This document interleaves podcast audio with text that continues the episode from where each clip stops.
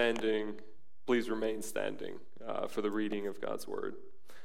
Our sermon text this morning is Galatians 4 8 through 20. Hear the word of the Lord. Formerly, when you did not know God, you were enslaved to those that are by nature not God's. But now that you have come to know God, or rather to be known by God, how can you turn back again to the weak and worthless elementary principles of the world, whose slaves you want to be once more? You observe days and months and seasons and years. I'm afraid I may have labored over you in vain. Brothers, I entreat you, become as I am, for I also have become as you are. You did me no wrong. You know it was because of a bodily ailment that I preached the gospel to you at first. And though my condition was a trial to you, you did not scorn or despise me, but received me as an angel of God, as Christ Jesus. What then has become of your blessedness? For I testify to you that, if possible, you would have gouged out your eyes and given them to me. Have I then become your enemy by telling you the truth? They make much of you but for no good purpose. They want to shut you out that you may make much of them. It's always good to be made much of for a good purpose, and not only when I'm present with you, my little children, for whom I am again in the anguish of childbirth until Christ is formed in you. I wish I could be present with you now and change my tone, for I am perplexed about you. And you could be seated as we pray. Father, we have come to an extraordinarily strange day and time in our church. This is definitely odd uh, to be uh, proclaiming and receiving your word spread out across our city uh, through computer monitors and phones, through a live stream in an empty room. But you, God, are sovereign. You are ever present.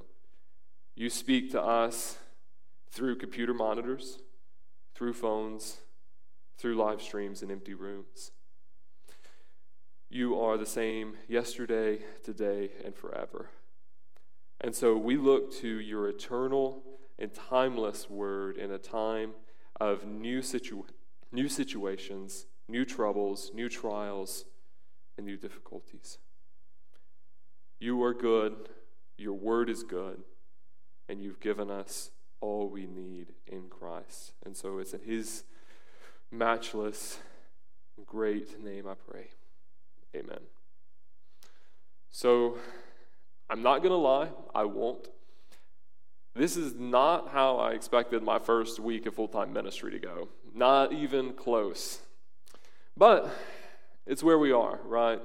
We're not the only ones. Uh, meeting over live stream today. I, am not the only preacher staring at a camera uh, in America this morning. But we believe it to be for good, for the safety of our city and the safety of you. So I want to extend a thank you to those of you who have tuned in this morning, for those of you who are locked in and participating, even when we're not meeting here uh, collectively as a body um, in, in a gathered assembly. I thank you that you have, uh, you have chosen to, to be with us as best as we're able um, at the moment. Because this truly has been a very strange last 48, 36 uh, hours. It's been a long weekend as, as, we've planned and as we've evaluated the situation and as we've made decisions. But I, I'm thankful that at least we have the opportunity to meet um, in this very different way. So we could almost put on the clock and calendar when this coronavirus entered the American consciousness. And that would be probably about Wednesday at 6 p.m., where, as you'll recall, um, we had uh, the NBA shut down, the, the whole thing, um, we had the uh, President of the United States give his most somber address of the situation so far, and Tom Hanks uh, contracted the illness all in one evening. And we begin to see the influence of leadership from that because as this major sports organization, the president, the celebrity all address this issue in various ways, we saw a response the next day. Uh, we saw how leadership can change culture because the next day, toilet paper was flying off Walmart shelves like a F5 tornado was coming through the store. So, uh, we have seen very clearly the ways that leadership is able to affect culture. And that's true in any time of crisis. Any time that, uh, any time of, of war, of, uh, of pestilence, of, of illness, of, um, of terrorism, of natural disaster, we see that the influence of leadership to affect culture is made greater, it's, it's exasperated. But ultimately, ultimately, whether we are in a time of crisis or not, leadership is vitally important to uh, developing a culture and growing a culture.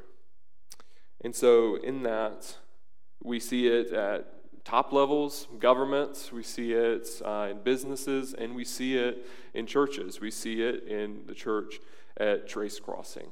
And that's what brings us to Galatians 4 8 through 20. So, as Matthew correctly said uh, a week ago, um, when we first started, um, or maybe we were into the process, I don't remember exactly, but we were dividing up the way that uh, these passages would fall. And I knew that around spring break I would be preaching.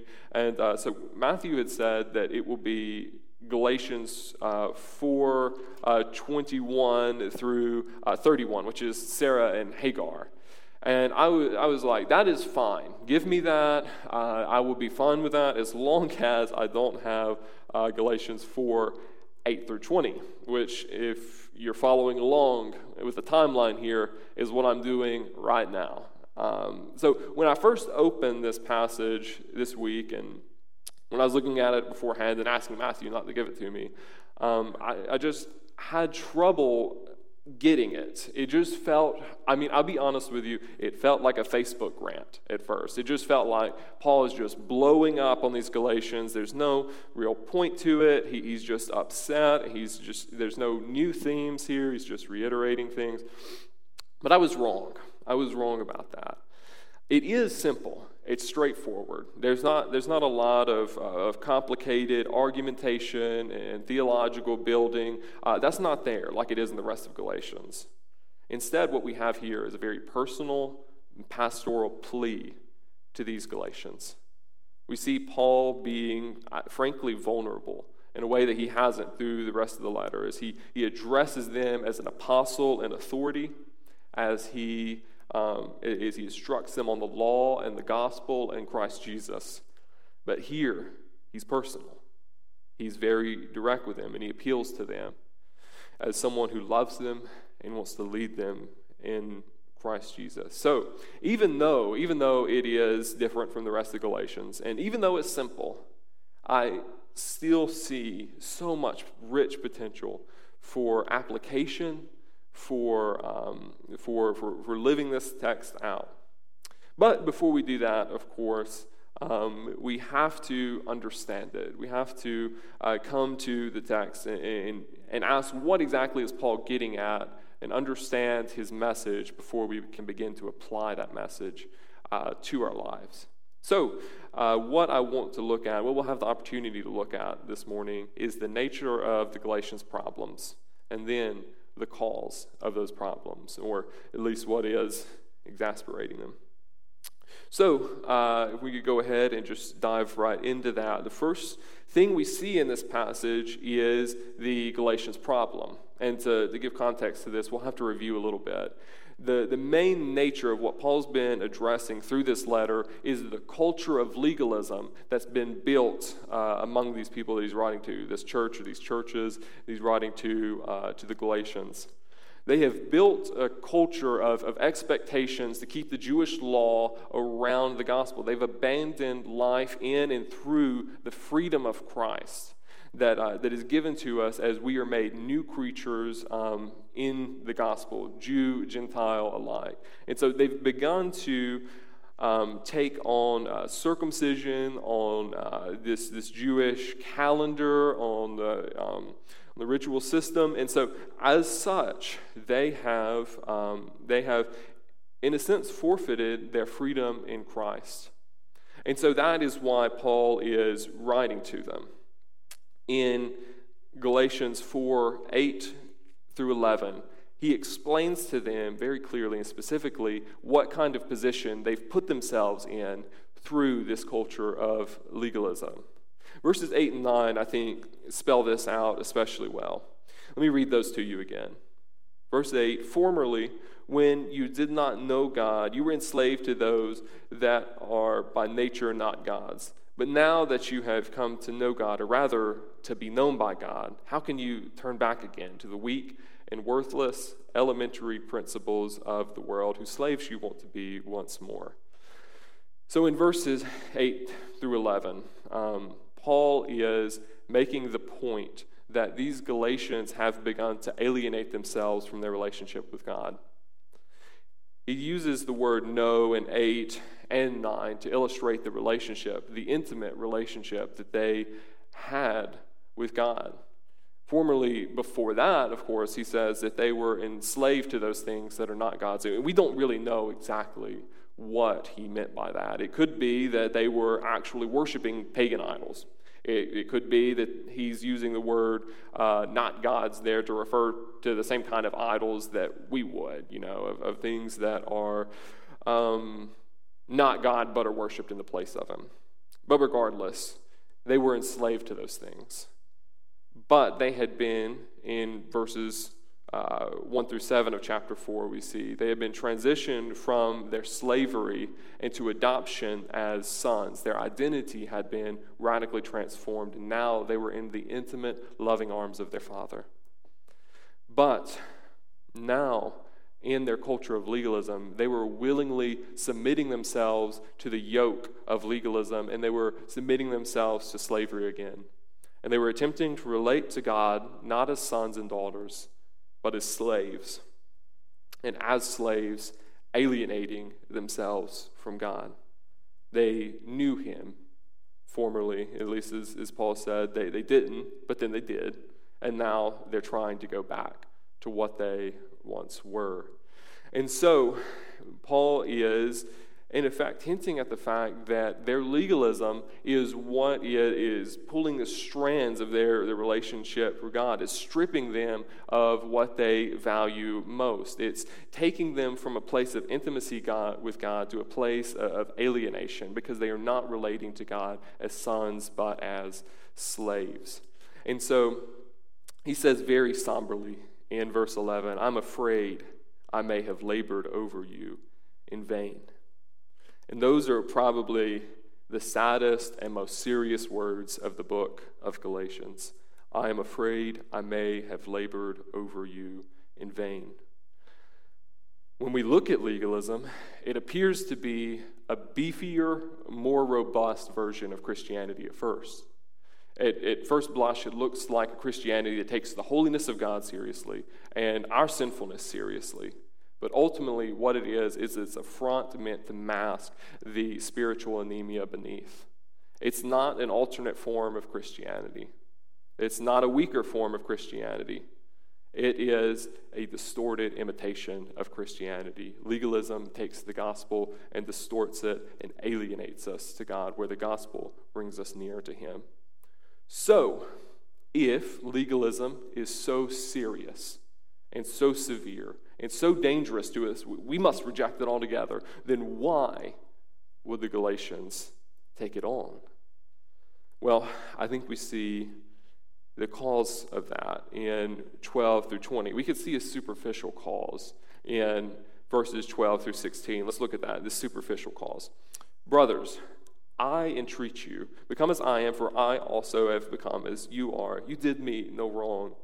I know it was because of a bodily ailment that I preached the gospel to you at first, and though my condition was a trial to you, you did not scorn or despise me, but received me as an angel of God, as Christ Jesus. What then has become of your blessedness? For I testify to you that if possible, you would have gouged out your eyes and given them to me. Have I then become your enemy? by telling you the truth. So we see a, a mark of hostility here, I believe. There's two ways that we could kind of interpret this. We could see that Paul is anticipating that the Galatians might be hostile to him, or he has reason to believe that they actually have become hostile to them. And I, I lean more towards the second one um, because of his emotional and direct appeal to them, that he is he's appealing to them and, and asking them to remember how they formerly treated him.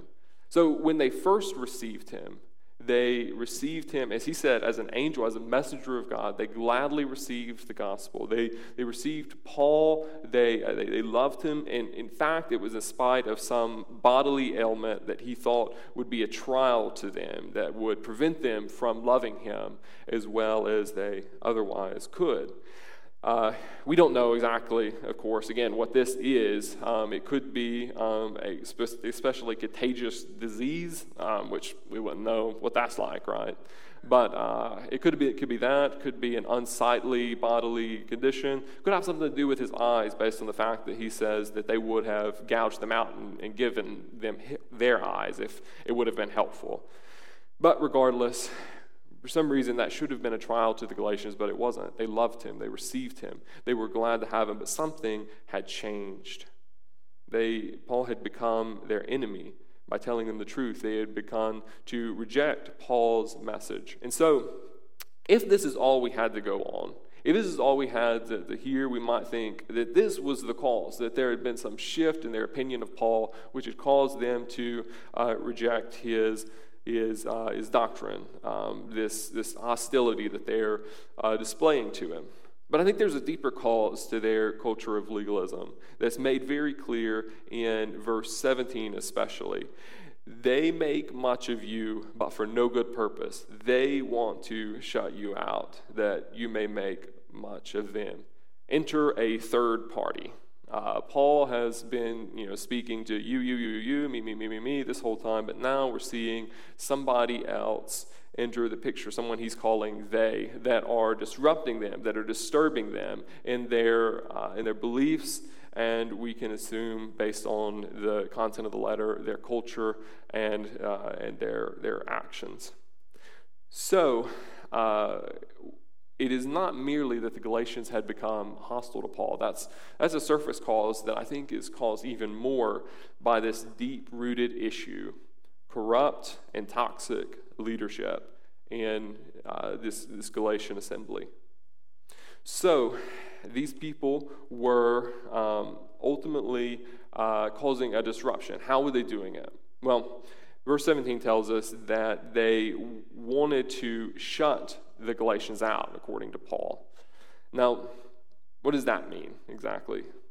Basically, that these uh, leaders of this church had set up uh, restrictions uh, based on the Jewish law on these Galatian believers that would have controlled the culture and prevented them from living out their freedom in Christ. They were shut out from their freedom in Christ. Best way I think I could explain it is just through an analogy. So, when Paul first came to them and he proclaimed the gospel, they were brought out into the open field in Christ, where they were free to explore and grow uh, in Christ Jesus, and, uh, and there, was, there was plenty of latitude. But these leaders come in and they begin to set up a fence to restrict these Galatians, to uh, create a culture of expectation, uh, of legalism, of a restriction on the gospel. And so you, they hammer out uh, circumcision. Um, they put a wall of, uh, of ritual obedience, as we see in, in uh, verse 10 of this section. You observe days and months and seasons and years. Uh, they create a, a new division uh, of Jew and, and Gentile. They, they, exasperate that, uh, that division of people. And so eventually, these Galatians are, are boxed in and shut out of true freedom in Christ. These leaders had given them the imitation that they were in Christ, but they had restricted them eh, from all that Christ has to offer, all the freedom of Christ. They had shut them out. But why? Why would these Galatian leaders want to do that? Well, Paul gives us a hint to that in verse 17 as well. They want to shut you out that you may make much of them. Paul has a Paul has an opinion that their motivations are less than pure. That these leaders that were establishing this culture were doing so out of selfish ambition. That they were trying to create a culture where they would be admired, where they would be liked, and they would be beloved. But how would that work? Because honestly, our intuition is that a legalistic culture is not something we want to be part of, ever. We don't want to be a part of stuffy legalism. We want to participate in the freedom of Christ. And it sounds that way when we put it like that. But people give in to legalism all the time because they find it preferable to freedom in Christ. And, and now, when you put it like this, uh, or I put it like this, I hope you'll, you'll understand a little better. When you create a structure where someone can clearly um, meet a set of expectations and ascend in, in rank and in approval in a community, they are going, it is going to be conducive to those who can do that to those who are able to keep these expectations and regulations that you've put in place, they will ascend the rank. They will, they will crave your approval as a leader. Uh, they will rise more and more. They will get more approval and want to go higher. And so they will love you to death. For those who cannot abide by these regulations and these expectations, they uh, will you will be able to just clearly point to them and say, well, you haven't been keeping these expectations and these res- re- no, excuse me, regulations. That's why you're not thriving. And so, as a leader, you get all of the love uh, and approval when someone succeeds in your community. But when they do not, you don't have any responsibility for that because you can point to this, this you know, set of expectations that they have not kept. Um, we, we see this in, in, two things, and I'm not necessarily comparing the two to one another, but make, make, your, make your own inferences. Um, we see this in cults and multi level marketing schemes. Um, so, in cults, obviously, you know, there are the, the, these sets of ways that you can ascend. I mean, you think about like Scientology being a huge, huge cult where it's by, by money and by participation you can grow and grow and grow. In the excuse me, in the culture. You think about multi-level marketing schemes where by producing the right sales numbers, you can grow and grow and grow. And people outside of this think you are insane for participating in this. But the people who are in a cult or in a, in a multi-level marketing scheme love them. They love them to death. Uh, and so um, when we see the motivations of these leaders, they were less than pure. They were creating a culture where they would be beloved and where they would be supreme. And furthermore, I believe, I believe trying to imprint uh, themselves upon uh, these um, Galatian believers and reproduce themselves based on the, uh, the, the, way that Paul is speaking to the Galatians through the book. So uh, these people have, have demonstrated that they want to shut out the Galatians and that they've done so for less the pure motive. But we do have a contrast here. And I think Paul is very cleverly setting it up. Uh, but he is, he is showing them, himself to be the contrast to these uh, Galatian leaders. So we see that Paul is selfless and sacrificial, where these leaders are very selfish and self interested. Verses 18 and 19, for instance. It's always good to be made much of for a good purpose, and not only when I'm present with you, my little children, for whom I am again in the anguish of childbirth, until Christ is formed in you. So, uh, Paul, rather than making much of them, of commending them and, and trying to earn their favor, has been, if, if you've read the letter, is speaking very candidly, directly to them in a way that would not please them. And so he is risking uh, being damaged in reputation there among them so that they would be benefited from it. He is, as he says, in the anguish of childbirth, that it's painful for him to write this way to them, but he's doing so for their benefit. He is uh, not counting his, his own ability to be loved by them is something to be gained, but he is sacrificing it for, for Christ to be formed in them, as he said. So he's selfless and sacrificial, but he's also pastoral and sensitive. In verse 12, he says, Brothers, I entreat you, become as I am, for I also have become as you are.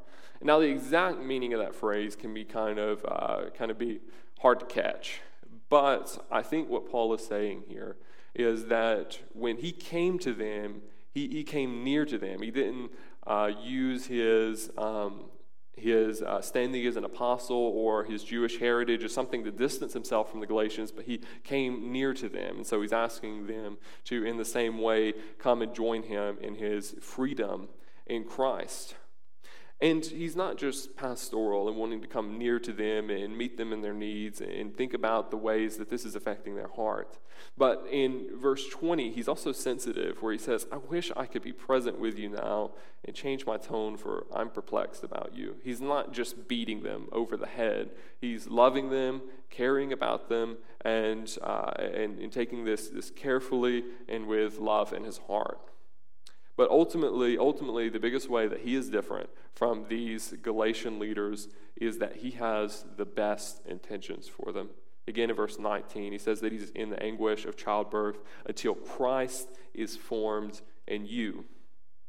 These Galatian leaders, the ones who were disturbing them, these ones who are leading them astray, they are doing so out of self interest and ultimately, as I said, I think to reproduce themselves in these Galatians.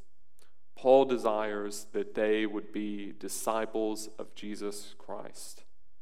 Paul desires that they would be formed into the image of Christ, not into the image of these Galatian leaders, not into the image of a model Jew. He wants them to be formed into the image of Christ all of the spiritual, moral components of Christ to be formed in them, all of the freedom of Christ. He wants them to have the whole pasture. He doesn't want to fence them in and control them. He wants them to be free in Christ. He wants them to live out the identity of Christ. And so, I think when we put this together, we can begin to get a picture of what was going on in Galatia that these uh, leaders had been agitating. That's, that's, that's the common word. I, I always find it a little funny, but uh, that these leaders had been agitating the, uh, the Galatians against Paul. They had been uh, rejecting the freedom of Christ and in favor uh, putting on the yoke of legalism. And Paul is writing to show them that there is a better way, that there's freedom in Christ, and that he loves them he cares about them and he is interested in their best. So, uh, now that we have a picture of what's going on in Galatia, I believe that we're ripe and ready to apply this to ourselves and to our own church. So, I've broken down the application of this passage into three different demographics leaders, those who are led, and everybody. So, leaders, those who are led, and everybody. So, this passage, I believe, is just right for application for leaders in our midst. And that is more people than you think. Because initially, many of you are going to think, oh, elders or, uh, or staff members. But it goes beyond that. Any of you who are discipling in any way, uh, whether you're a life group leader, whether you teach in, in TC Kids, uh, whether even even uh, you know leading in, in the nursery or uh, as you lead here um, on stage, it, it is all um, acting as a leader, and so we must examine our motives as leaders. I think this is probably one of the most significant applications that we can make of this passage. We must examine our own motivations in leading. Why do we lead? What do we, why do we do what we do as leaders? Are we like the Galatian uh, leaders, the, the, the Jewish agitators that are leading out of self interest? Are we trying to further our personal agendas in Trace Crossing? Or are we like Paul? Are we motivated in the best interest of others that Christ would be formed in those we lead? If, if we are led by self interest, we will be tempted to warp our decisions, to warp our, uh, our, our, actions among one another in such a way that um, in such a way that is for our benefit, but not for the benefit of others. So we must examine our motivations, why we are we're motivated to do what we do, but we also must be aware of the culture we're building these, um, these Galatian leaders were building a culture of, of legalism. And if, if we take what Paul says seriously, and, and I do, then they were doing so intentionally. But it's even easy to do intentionally. Even if you have uh, good motives, it's, it's easy to build a legalistic culture because discipleship is a lot easier with a set of rules than it is through the general principle of forming Christ and, and the person you're discipling when we have a list of rules, again, as I said earlier, it's easy to um, it's easy to uh, counsel people. You know, oh, are you are you reading your Bible? Yes, you are. Okay, were you reading it twice? You know, you're reading it in the morning and the night. Okay, well, start reading it at night and see. You know, tell me how that what that does for you. Um, or uh, as we're discipling a person, we'll we'll give our own preferences and our own way of of discipling. Uh, and our, our, own way of growing in Christ as the way of growing in Christ, as if that is the only uh, way to grow in Christ and our specific preferences. So we must be aware of the culture we're building because we are always building culture. If you lead here in any way, in any capacity, you are building culture. So, leaders, examine your motives and be aware of the culture that you're building. For those who are led, I want to say first, consider who you allow to lead you. At Trace, this begins with our leadership processes. So later this year, we will have elder nominations, and, and those, those leaders will go through a uh, will go through a, a elder process as they are they're nominated and become elders. Take that seriously. It's it matters. These leaders in Galatia were misleading them. Uh, carefully consider who you submit um, as an elder nomination. Think through do they have personal agendas? Are they self interested?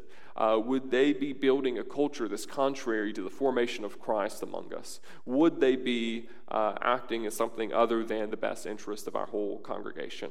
If so, don't nominate them. Um, if so, um, speak to speak to the elders who are examining them. Uh, share your concerns. Um, we have to uh, consider carefully who we allow to lead us.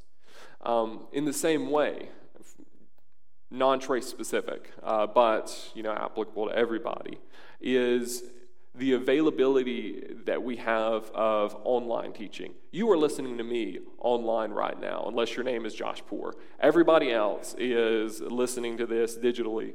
There are troves and troves and troves of, of ministries online uh, that would love your ear, um, some that would love your wallet as well um, that want to uh, lead you and direct you. And those ministries aren't necessarily bad. There's so many good ones, and there's so much good teaching online. Just be aware and be careful of the way that you're being led because it matters. It builds, it builds, shapes you, it builds, and shapes the culture of this church. Uh, the, the people that we allow to influence us as individuals or as a body ultimately um, shape the culture that we have. But I wanted to also say to those who were led to examine your leadership.